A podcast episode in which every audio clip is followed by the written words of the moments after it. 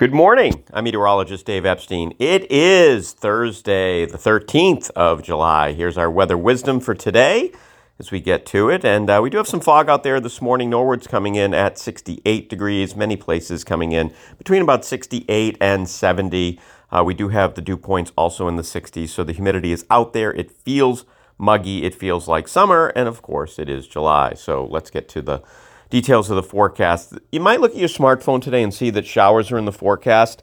Uh, I think that for the most part, it's a dry day. We're basically partly sunny, so a blend of clouds and sun. At times, the sun will be out in full force. At other times, the clouds may take over for a short period of time. And we could see a shower this afternoon, although I think that 80 or 90% of us are going to actually miss them. It's going to be more surprising if you get a shower than you stay dry all day. So I would say depending on what your plans are. If you wanted to go to the beach, don't worry about the showers at this point. Now, tonight, partly cloudy skies return. It's warm, it's muggy. We're in the 60s to near 70. And then tomorrow, we have more clouds and a little bit better chance of a shower.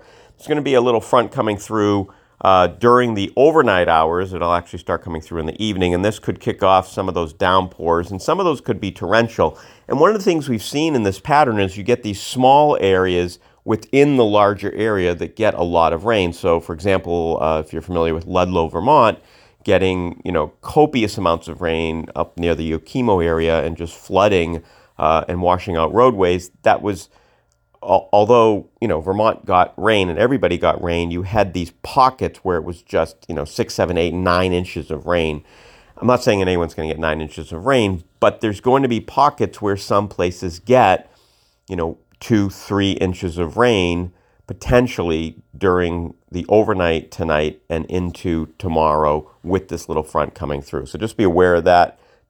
By the time we get to the end of Friday and into you know the early morning hours of Saturday, I think most of us will have seen at least a shower, and some of us will have seen a downpour.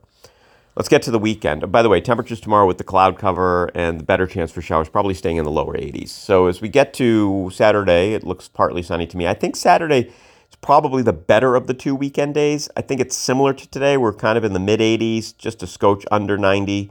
Uh, I think that most of us will not see a shower on Saturday, although any of us could. And hopefully that makes sense. And then as we get for Sunday, we're back into the lower to middle 80s, more clouds, and a better chance for showers as we head through the afternoon hours. So what's happening is, is we have, I talked about this yesterday, we have this trough of low pressure that's basically been stuck around Hudson Bay, kind of meanders itself. If you look at Hudson Bay, look at a map, uh, the center of the trough comes down through the Ohio Valley. We're on the south side of it. We have a southerly wind, so you're on the right side of a U.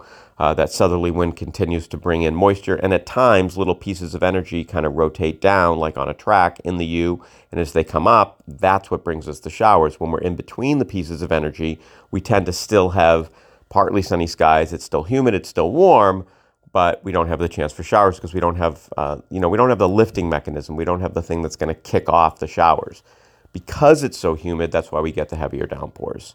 So we had for Monday, I think more of the same, chance for an afternoon shower storm. And then much of next week, 85 to 90, at least the first half anyway. Chance for an afternoon shower thunderstorm. I don't see any days which are complete washouts, and most of the days are very humid and very warm. And speaking of 90, Boston officially reached 91 yesterday. Winds were kind of flip flopping all around at times. It got really close, and then the winds went southeast, and we went back down to 84, and then they went west, and we went up to 89, then 90, and very briefly up to 91. I looked at the five minute observations, it never went to 91. So it was somewhere, uh, you have one minute observation. So it went up to 91 very briefly and then back down to 90. It was 90 for a much longer period of time than it was 91, splitting hairs, of course.